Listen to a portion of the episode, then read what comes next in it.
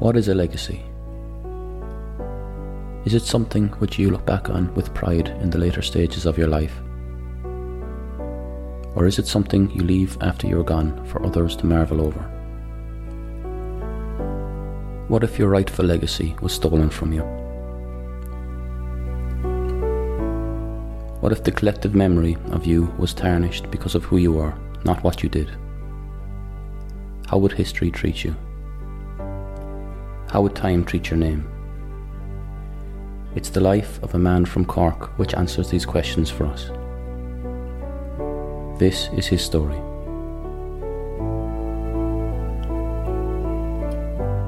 In the Cork village of Ballinacurra in 1785, a child was born.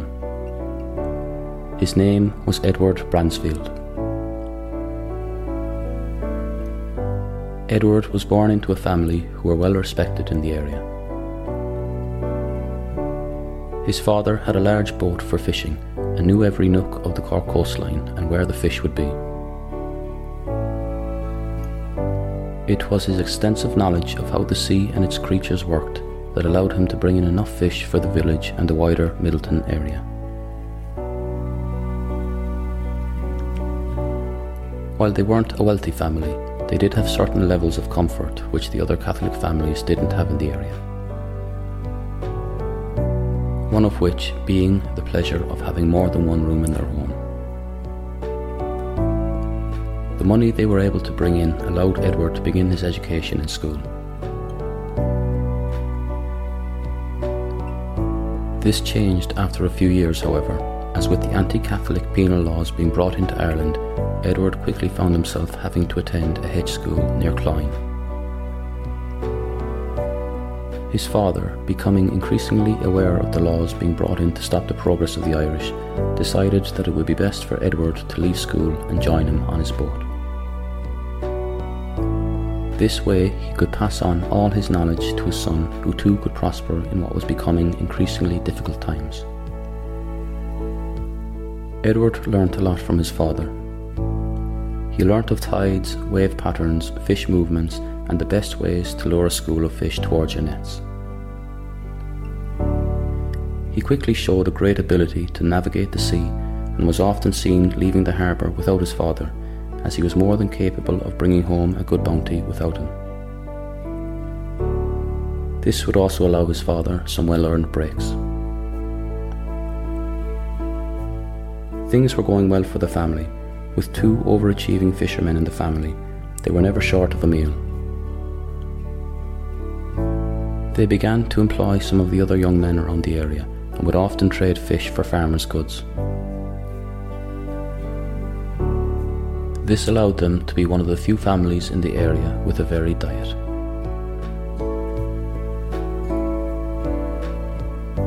On June 2nd, 1803, at just 18 years of age, however, Edward's life would change forever.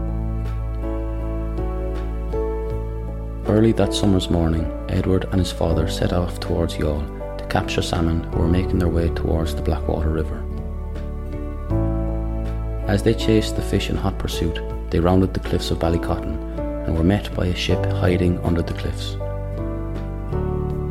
It moved out towards them, and they heard shouts ordering them to stop immediately.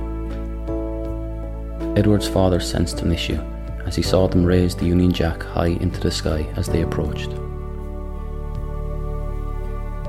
He quickly tried to hide his son under some nets, but it was too late. He'd already been spotted. How old is the boy? the captain shouted over as he stood in full uniform at the front of his ship. Eighteen, Edward's father shouted back. We'll take him, shouted the captain. Take him where? He's my son, working for me, said Edward's father. Sir, that boy is now a member of the British Royal Navy and he is to serve his country, the captain explained. Serve his country? The boy is Irish. Edward's father began to plead for his son. I believe you will find that he is British, and therefore he will do as the Crown wishes his subjects. You have two choices, sir. He can come aboard our fine vessel, or you can both die where you stand. Hurry on, boy, we haven't got all day. Edward had been a victim of impressment. Scale Fadagar. Impressment is a form of conscription. During the early 1800s, it was common practice for the British Navy to lurk in the Cork coastal waters and take the young men who were used to life at sea. These groups of British sailors were known as the press gangs and would seize anyone they believed to be of some use to the British Navy and force them into it. Should they forcefully request you to join the Navy, a refusal to accept meant death. It was a legally binding request and a practice developed by the British Parliament. Press gangs were known to the people of Cork and West Waterford as licensed kidnappers. They were known to be fierce and violent towards the Irish. This brought a great fear into the hearts of those who worked on the seas in the area.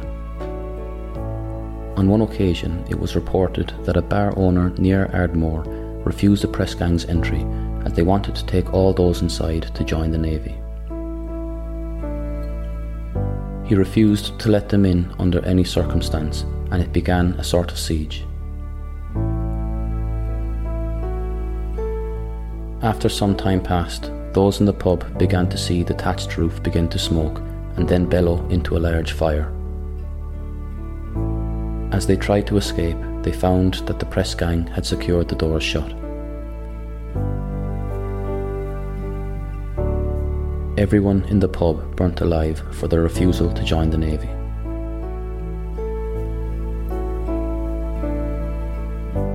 The morning after Edward had been taken from his home, he found himself on a ship with some other boys from East Cork. The ship was headed for Toulon, and he was to become part of Britain's efforts against Napoleon. Edward's early days of war were fierce. Up until this point, his only experience of the sea was that of a fisherman. Now he found himself on ships which were exploding when they were met with the impact of a cannonball. In his first days of battle, Edward found himself jumping from a burning ship into the sea in an effort to save his life. As he swam, he had to maneuver through the thousands of dead bodies floating in the sea. Remarkably, Edward managed to keep himself alive throughout the war. He would not join the hundreds of thousands who would perish as a result of these battles for Europe. Not only was this remarkable, but as the battles became more and more fierce, Edward became hardened. He quickly showed that he was a great asset to the Navy as everything his father had taught him about the sea was relevant. He became a shipmaster towards the end of the war due to his ability to navigate the sea, read the tides, and predict wave patterns. After the war, Edward found himself at a loss as to what he should do next. He had now spent over 12 years in the Navy and did not know much else other than war at sea. He was now also on a steady wage and was apprehensive about a return to Ireland for fear that he would be turned upon for being part of the Navy. The lack of choice in his decision would not have been factored into the anger against those in a similar situation to himself. Two years after the war, he found himself the master of a ship which had been captured by the British from the French. He and his crew were sent to South America on it to manage the safe passing of goods being taken back from the lands to Britain during Chile's struggle for independence. Being Irish and with an Irish crew, he was seen as somewhat disposable and was stationed in the roughest waters of the area. These had been uncharted up until this point, as most ships which entered the seas here failed to ever come out and still today lie at the bottom of the ocean floor. Whilst here, Edward showed that he really was a master of the seas, as himself and his crew navigated the area expertly. His British officers were often amazed when they would see Edward and his crew return to land for supplies, as they were often assumed dead after a storm had hit. After two years of proving his worth here, a British merchant ship rounded Cape Horn, amazed that the land had not been charted by anyone. It had been looking for new routes and had stumbled upon an area nobody had mapped before. The ship returned to the British ports and reported what they saw. They took particular interest in 11 islands that they discovered. Being a master sailor with an expert crew, Edward was sent to investigate the merchant ship's claims. On the 20th of December 1819, Edward and his crew set out from Chile to see what they could find. They were given provisions for 12 months.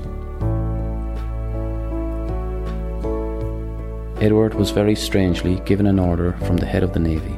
He was not to report back any discovery he would find. Everything he discovered would need to be concealed. Edward's ship set off alone into a 2,000 mile journey into unknown waters. It took them nine days to travel the first six miles as they were met with severe fog and storms. They spent the next three weeks lost at sea. His crew began to lose faith. Edward himself questioned his abilities. Three weeks lost at sea, far from home, and with a cold that they had never felt before in the air, the crew questioned if they would ever see home again. On January 22nd, Edward spotted a strange land in the distance. He saw islands made of ice. He took his crew towards them in the hope that getting off the ship for just a moment might improve morale somewhat. They spent the next eight days on the ice until the icy fog lifted. As it did, Edward found himself staring into the distance. In the distance, he could see an entire land made of ice. They knew that they were far from where they were meant to be, looking at something they did not know could exist.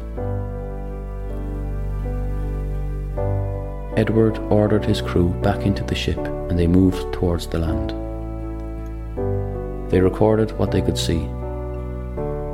They saw large, strange bears of no colour on the coast. They saw flightless birds which swam, and they were met by an abundance of whales who seemed to have swam over to investigate what they were up to. They saw mountains covered in snow icebergs leaving port, and water becoming land.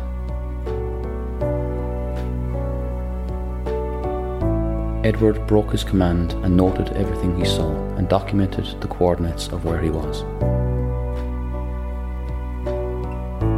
Unknown to Edward, he had become the first person to discover Antarctica. They spent the next four months on a voyage of discovery, exploring the edges of this alien like land. When they returned to the British ports in Chile, Edward rushed to tell them of his discovery. He told the Admiralty of what he had discovered and gave them his charts. Edward's excitement was quickly squashed as he was asked, were you not asked to conceal everything you would discover? Edward replied, Yes, but the journey that order was for was not the one we ended up on. Look what we have discovered. No, Edward, the British Empire has discovered this, not some serf from Ireland. Edward's achievement went largely hidden from the British public and was smothered in history. His logbook mysteriously disappeared.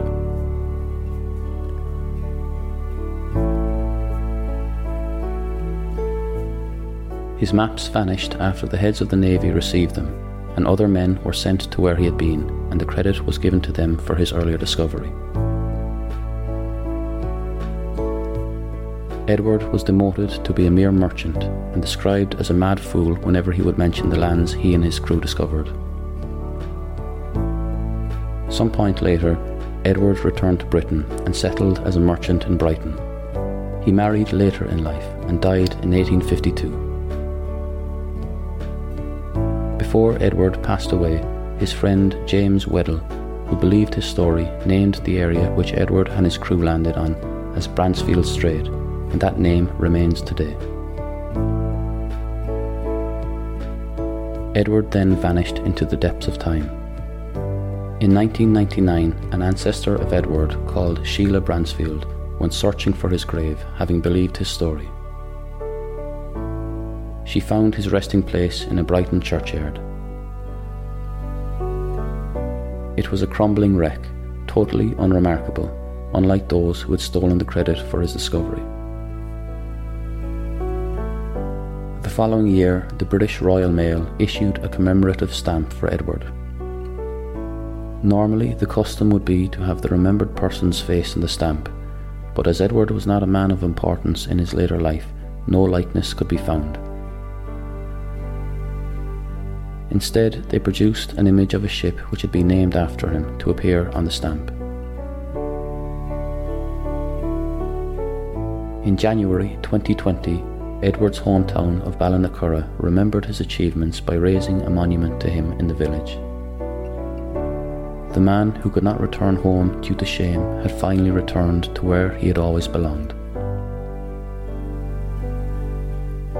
After his story came to light, his maps miraculously reappeared in the hydrographic department in Taunton, Somerset.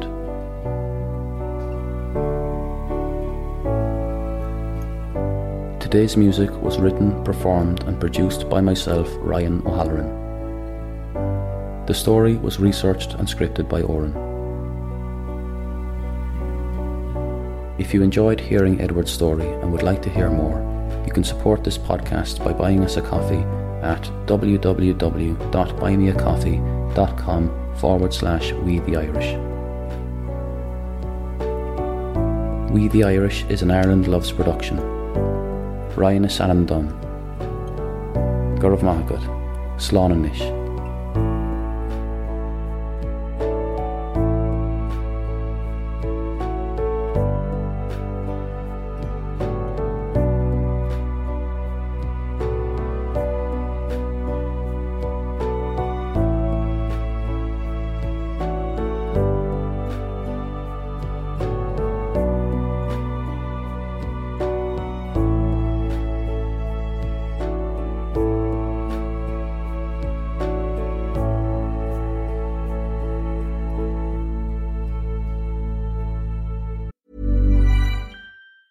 It's the big one. The Sky Half Price sale is here.